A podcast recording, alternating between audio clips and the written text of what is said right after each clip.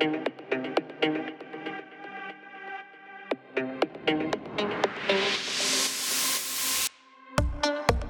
och god morgon kära lyssnare. Det är söndag den eh, 22 mars.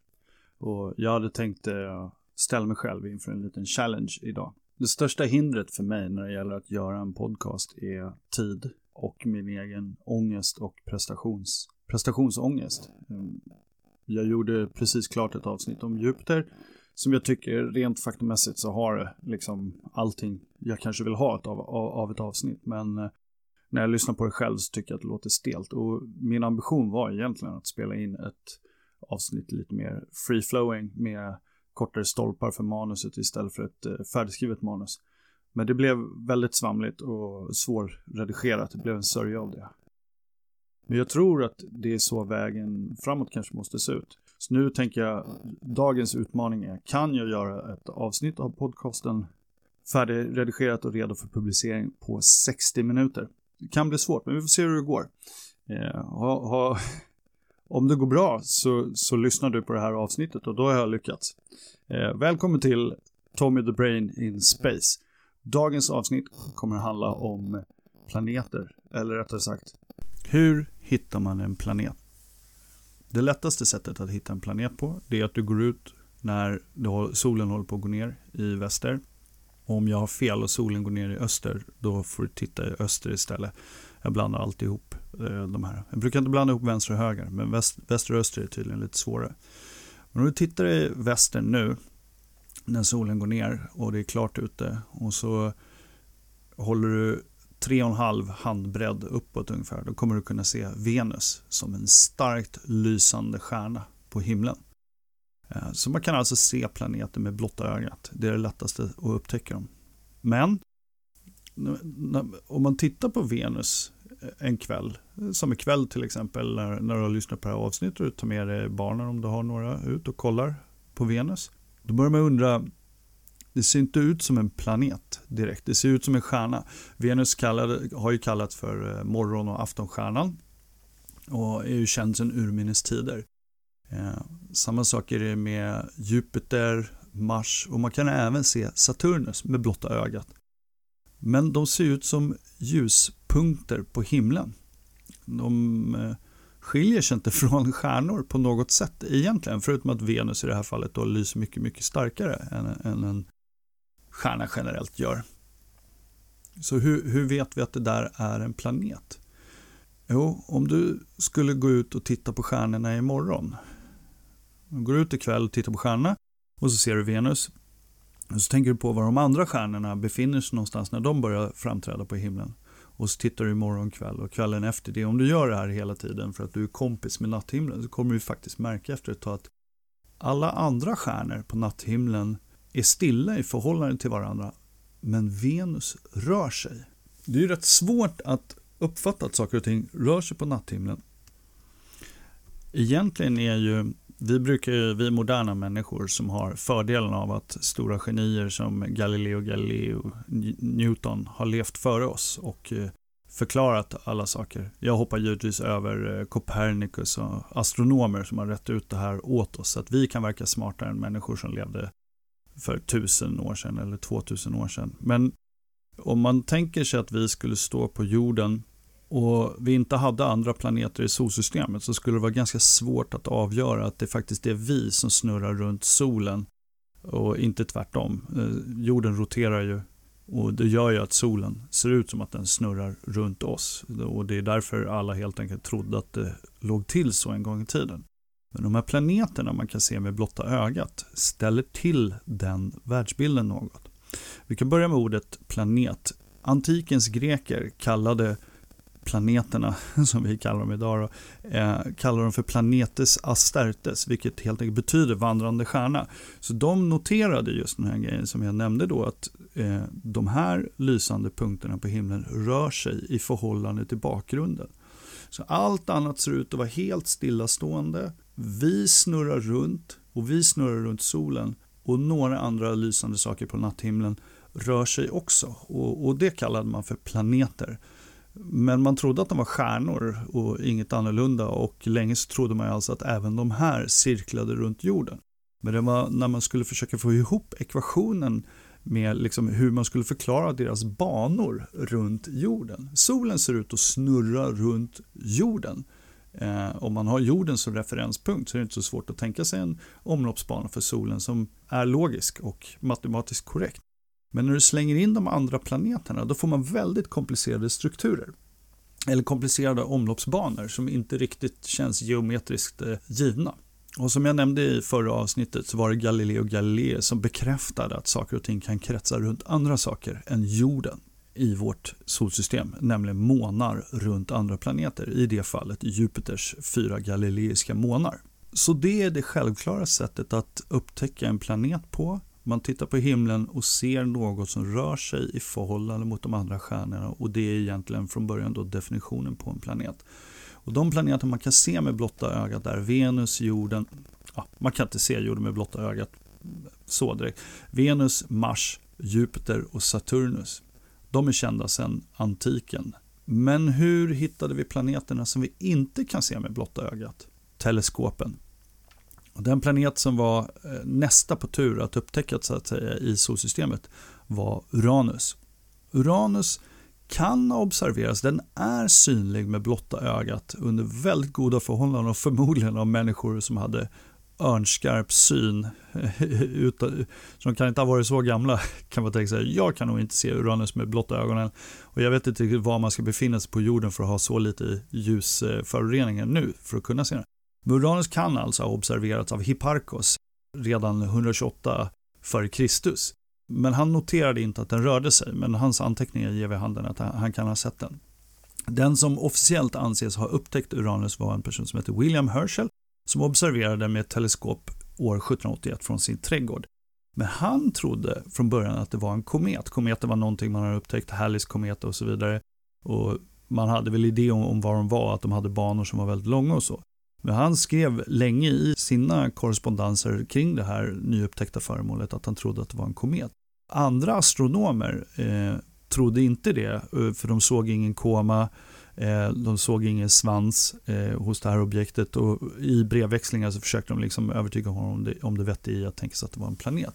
Astronomen, den svenska astronomen Anders Johan Lexell eh, beräknade dess nästan cirkulära bana och det var också ett argument för att det här var nog en planet och inte en komet för kometer har väldigt elliptiska banor. De kommer liksom in i brant lutning mot solen, ökar i hastighet mot solen och så svänger de runt snabbt runt solen och slungas ut långt ut i utkanten av solsystemet igen. Så Uranus upptäckte man 1781 men den fick inget, eh, det är så att den som upptäcker något inom astronomin får döpa det och i det här fallet William Herschel då, han uppmanades av andra att ja, du måste komma på ett namn nu.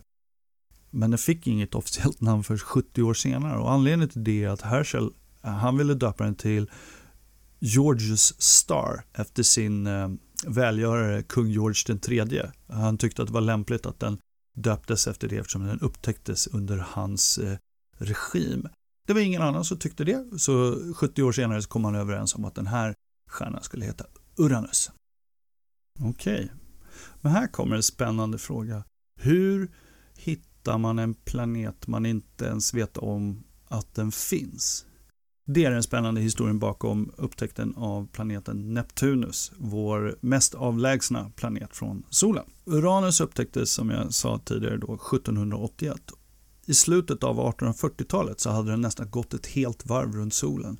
Och som jag nämnde tidigare så hade astronomer räknat ut dess bana. Men i och med att den hade, man hade räknat ut den bana den skulle ta, men nu gjorde man observationer under hela, under den här perioden på Eh, nästan 60 år som hade gått och sen upptäckte den. Då upptäckte man avvikelser i banan från den beräknade. De här avvikelserna eh, kunde inte förklaras med Newtons lagar om gravitation givet att man bara hade de planeter som man kände till vid tillfället i solsystemet. Så vi hade vid det här tillfället då så hade vi sju planeter. Om man sätter upp alla dem så har man observationen av Uranus bana och så visste man ju redan då hur gravitationen påverkar alla planeter. För vi vet ju då att gravitationen avtar med avståndet men att dess räckvidd är oändlig. Så om du tänker att Jupiter är närmare Saturnus vid ett givet tillfälle så verkar Jupiters gravitation mer på Saturnus just då. När de går runt solen så är det hela tiden ett samspel mellan planeterna. De drar i varandra åt olika håll. Jag nämnde till exempel att månen Ios vulkaniska aktivitet beror på att Jupiter och de tre andra månarna runt Jupiter drar i planeten så att det faktiskt uppstår friktion i dess inre. När man gjorde det här då hade den här mängden observationer av Uranus banor så märkte man att den, den avvek alltså från den beräknade banan givet eh, ytterligare sex planeter i solsystemet. Men de här avvikelserna kunde alltså förklaras om man hade ytterligare en planet, en åttonde planet. Och då började som en matematisk eh, kapplöpning i Europa där tävlande astronomer och matematiker försökte räkna ut först var den skulle finnas och sen lyckas observera den först. För att eh, man kan ju konstatera att det skulle ge ganska mycket cred att eh, ha lyckats hitta ytterligare en planet när vi trodde att vi var klara i princip. År 1845 så började Urbain Le Verrier i Paris och John Couch Adams i Cambridge oberoende beräkningar av var Neptunus skulle kunna befinna sig. Ja, Neptunus fick den ju som namn senare. Urban presenterade sina beräkningar och engelska forskare såg likheterna mellan dem och började en intensiv jakt på den här nya planeten. Verrier presenterade en tredje eh, rapport om den här tänkta planeten där han nu kunde ge massan och omloppsbanan för den här nya himlakroppen. Men han kunde få tag i några franska astronomer som kunde intressera sig så han skickade sina resultat med post till Johan Gottfried Galle vid Berlinobservatoriet. Galle eller Galle, jag vet inte, fick Verriers brev den 23 september och började direkt observera i regionen som föreslog av Verrier. Galles student Heinrich Louis d'Arrest föreslog att man kunde jämföra en nyligen ritad eh, stjärnkarta av himlen med Verriers eh, förutsägelser för att se om man kunde eh, hitta liksom någonting som hade flyttat sig. Neptunus upptäcktes strax efter midnatt. Efter mindre än en timmes letande och mindre än en grad från positionen Leverrier hade förutspått. En fantastisk match. Det här var alltså innan datorer och det här var handräknat alltihopa. Så hade Verrier tagit hänsyn till alla planeter i solsystemet och liknande. Resultatet av allt det här var ju naturligtvis vetenskapligt tjafs kring vem som hade varit först det slutade med att Royal Society gav Leverrier Copley-medaljen 1846 för den här eh, upptäckten utan att nämna Adams. Royal Society gav också Adams Copley-medaljen 1848 för att de gjorde de här upptäckterna och beräkningarna i princip helt samtidigt. Eh, men den som upptäcker det räknas. Hur hittar man då en planet som inte är en planet? Vi vet ju allihopa att eh, planeten Pluto blev nedgraderad från faktisk planet till dvärgplanet. Och anledningen till det har jag nämnt tidigare, men för den som eh, har missat alla tidigare avsnitt och så, så är det så att en planet definitionen på en planet idag är att eh, den är rund och att den har rensat sin egen omloppsbana på andra föremål. Och det har Pluto inte gjort. Pluto är rund, Pluto har en måne, men det finns andra föremål som är ungefär lika stora som Pluto i dess omloppsbana, det som kallas för Kuiperbältet. Så det är inte en planet. Efter att man har upptäckt Neptunus på 1840-talet så blev man ju väldigt intresserad av det här med mekaniken och matematiken bakom att hitta en planet genom att räkna på avvikelser i omloppsbanor och så vidare. Så 1906 så var det en förmögen Bostonbo som grundade Lowell-observatoriet i Flagstaff, Arizona. Han började ett omfattande sökande efter en möjlig nionde planet. Redan 1909 så hade de föreslagit eh, den här Lowell och en person som heter William H. Pickering. De hade föreslagit flera tänkbara koordinater för en sån planet de fortsatte det här sökandet tills hans död 1916 men de hittade ingen planet. Utan att han visste det så hade Lowells undersökning av himlen faktiskt fångat svaga bilder av Pluto men de hade inte noterat det för vad de var. Det finns 14 andra kända före upptäckten observationer med den tidigaste gjord redan den 20 augusti 1909. Percivals änka, Constance Lowell, eh, hamnade i en tioårig strid om, eh, med Lowell-observatoriet över hennes mans arv och de fortsatte inte jakten förrän 1929. Han som tog över skötandet av observatoriet då, Vesto Melvin Slifer, gav jobbet med att hitta planet X, som man kallade den, till den 23-årige Clyde Tombaugh som precis hade anlänt till observatoriet efter att eh, Slifer hade blivit imponerad av några av hans astronomiska teckningar. Tombos uppgift var att systematiskt ta bilder av himlen i par av bilder och sen jämföra varje par för att se om någonting hade flyttat sig. Det är ett ganska smart sätt. Om du tänker att du har en väldigt ljussvag punkt uppe på himlen som rör sig för att det är en planet. Men den rör sig så lite, Plutos omloppsbana runt solen är 250 år eller någonting sånt där. Då, när du tittar på natthimlen så kommer det vara väldigt svårt att se med blotta ögat att den har rört sig. Du kommer inte kunna notera den här rörelsen. Till skillnad från Venus som du kan se varje dag att den faktiskt har flyttat sig. Så han, de hade en speciell maskin, en eh, blinkjämförare som liksom helt enkelt växlar mellan bilderna snabbt och då kommer du kunna se, ditt öga kan se förflyttningen om du jämför dem side by side. Och det tog honom bara ett års sökande så hittade han någonting som rörde sig och de tog fler bekräftande foton och det de upptäckte då det var Pluto. Och Pluto har sedan dess alltså inte gjort en full omloppsbana runt solen eftersom ett, Pluto, ett Pluto-år är 247,68 år. Plutos upptäckare Clyde Tombaugh dog den 17 januari 1997, 90 år gammal. Han blev kremerad och en liten del av hans aska placerades ombord på rymdskeppet New Horizons jag tycker att det är väldigt poetiskt i alla fall. Att eh, han som upptäckte Pluto, som sen hade en lång livsgärning om forskning kring ufon, upptäckte massor med asteroider och eh, var en all in all pretty good guy vad jag har förstått. Hans aska fick följa med New Horizons som alltså var vår första rymdskepp som faktiskt besökte Pluto och eh, har tagit fantastiska bilder av det. Tråkigt att han inte fick uppleva det, men hans aska fick åka dit. Okej, som vi vet så har ju då Pluto blivit nedgraderad så vi har bara åtta planeter i vårt solsystem. Trist, tycker en del. Men tänk om det skulle finnas en till planet. Skulle inte det vara ganska häftigt? Det finns ett gäng astronomer som jobbar ganska hårt på den hypotesen. Och de gör precis som eh, Verrier och John Couch Adams gjorde för 150 år sedan. De använder matte och gravitation för att försöka räkna ut var den här planeten skulle kunna befinna sig. Deras hypotes menar, de har gjort observationer av ett stort antal transneptuniska föremål, alltså asteroider såsom eh, Pluto, Charon och de här som ligger i Kuiperbältet. Och vad de har noterat är att det finns ett stort antal föremål som avviker från ekliptikan. Eller eh, ekliptikan är alltså planet som, är, som alla planeter befinner sig på. Eh, alla planeter av olika skäl snurrar liksom på en tänkt skiva runt solen. Och Det är lite märkligt, men det har med hur eh, moment konserveras i rörelse när någonting roterar. Det är ganska naturligt. Så föremål som inte befinner sig på ekliptikan tänker man det måste finnas en anledning. Och jag tror Pluto bland annat är ett en sån planet som, ja det är ju inte en planet, det är en dvärgplanet. Pluto är ett sånt föremål som inte är på ekliptikan och det är lite avvikande.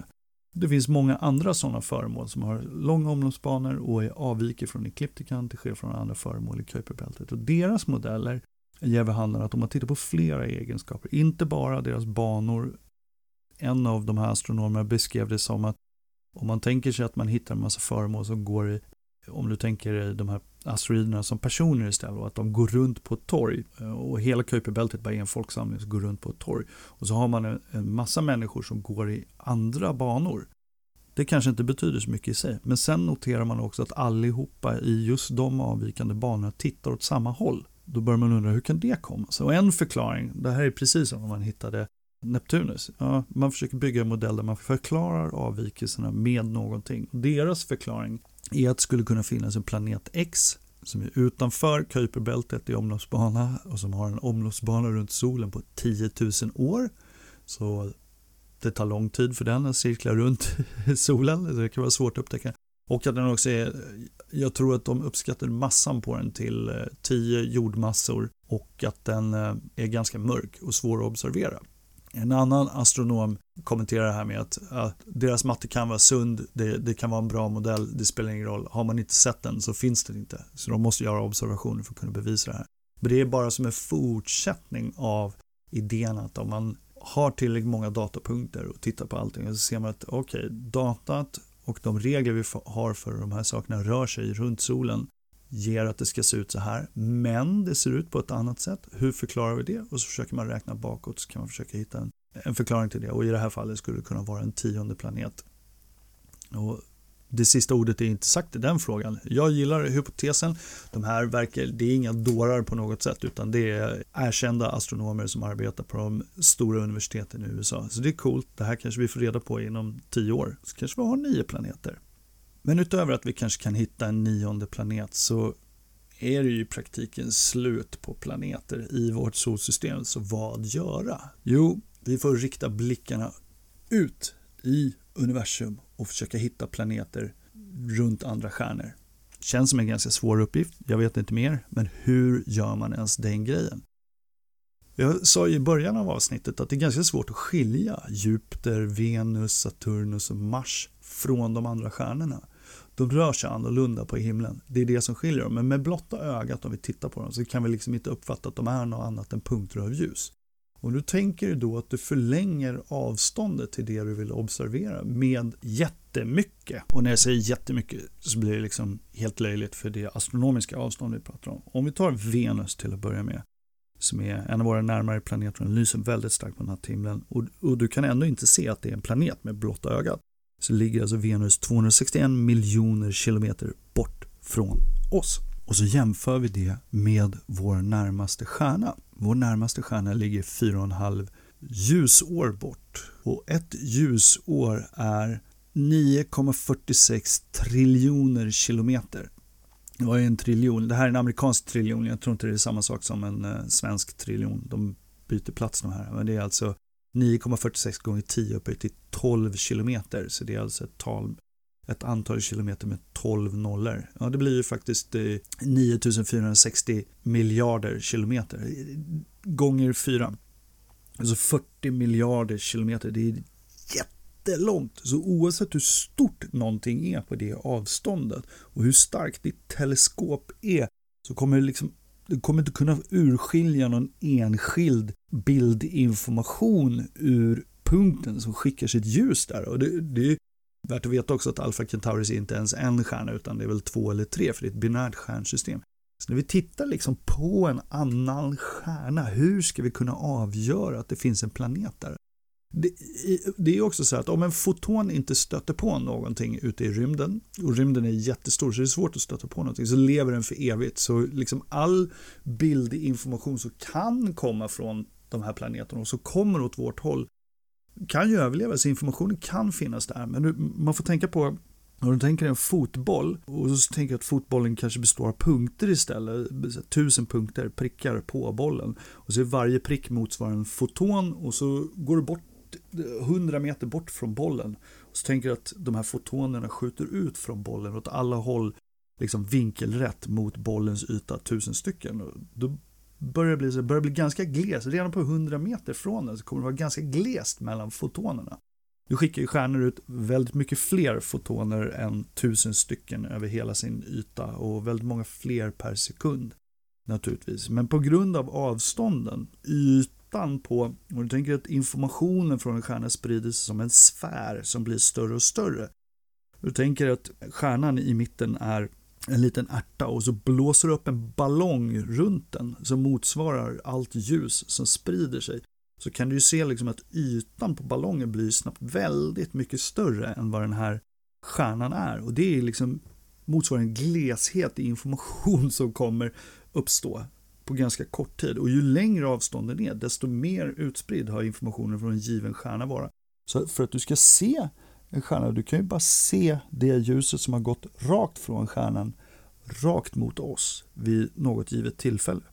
Så hur ska du kunna titta på det här ljuset bara och avgöra att den där stjärnan som kan ligga många, många, många miljarder triljoner kilometer bort. Om vi räknar ljusår så kan den ligga flera tusen ljusår bort.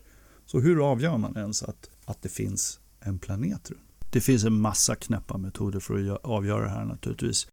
Tänk dig till exempel i Jupiter-avsnittet så gick jag inte riktigt in på det här, men Jupiter är alltså en så stor, pass stor planet att eh, när du har två kroppar som utverkar gravitation mot varandra så blir liksom inte deras rotationscentrum blir deras eh, geometriska mittpunkt. Om du tänker att om, om då skulle säga att solen var tio gånger så stor som eh, Jupiter så skulle liksom deras rotationsmitt skulle vara förskjuten väldigt mycket mot solen. Och så är det alltså att solen snurrar egentligen inte, den är inte på ett fast ställe i solsystemet utan den snurrar faktiskt runt en punkt i förhållande till Jupiter.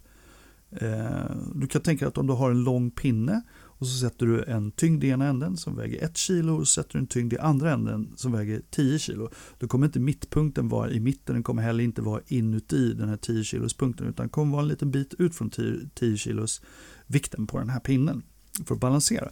Och det här, okej, okay, vad har det här med att hitta planeter att göra? Jo, det betyder att om du observerar det här på ett långt avstånd så kommer du få, du kommer upptäcka variationer i hastigheten med vilken den här stjärnan rör sig mot och från jorden. Den snurrar runt en punkt, det betyder att ibland är den på väg mot jorden och ibland är den på väg från jorden. Och på det viset kan man alltså hitta planeter. Om du hittar en stjärna som är helt ensam så kommer den inte röra sig mot jorden eller från jorden.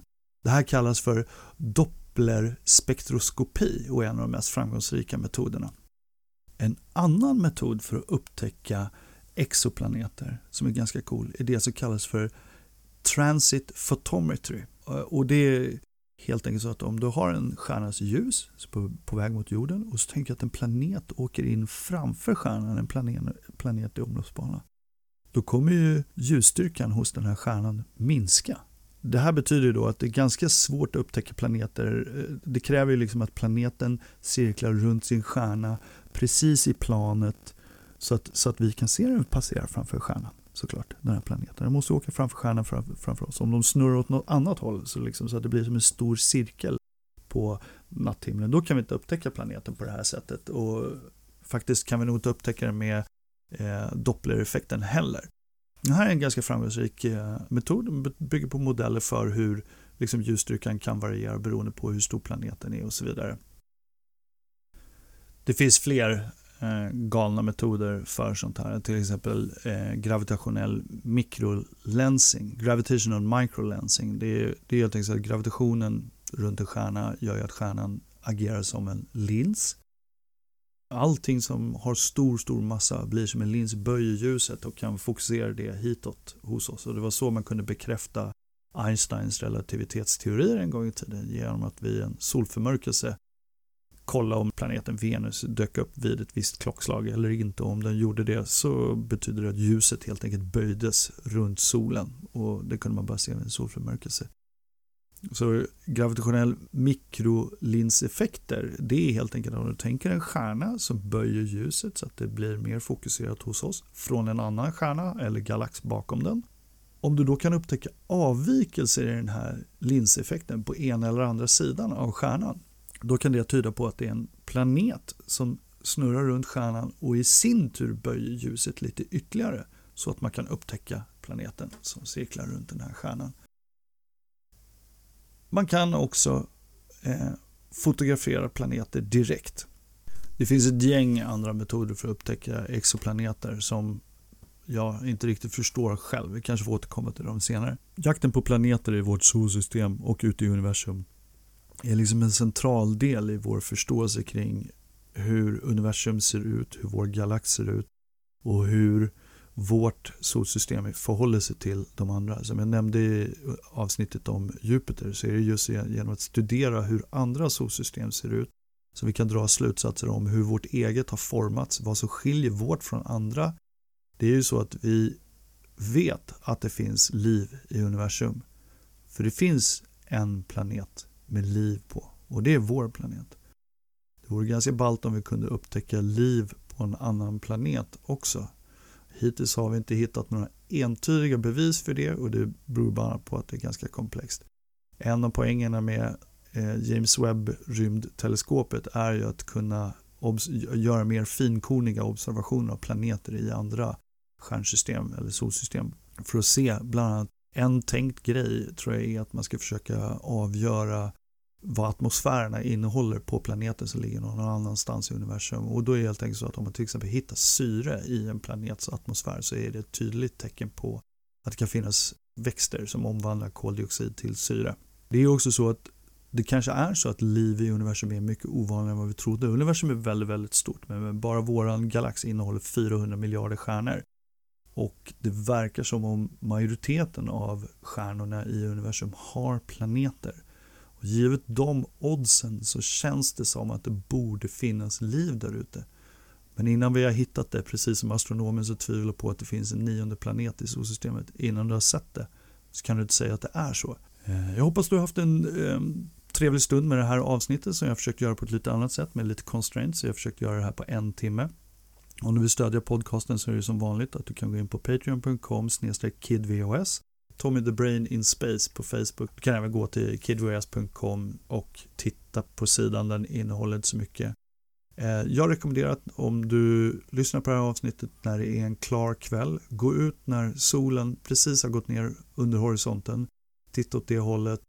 Håll upp dina handflator ungefär 3,5 handbredder upp så kommer du se en starkt lysande stjärna. Det är Venus. Jag tycker det är ganska ballt att man kan se Venus med blotta ögat. Ha en bra dag. Hej!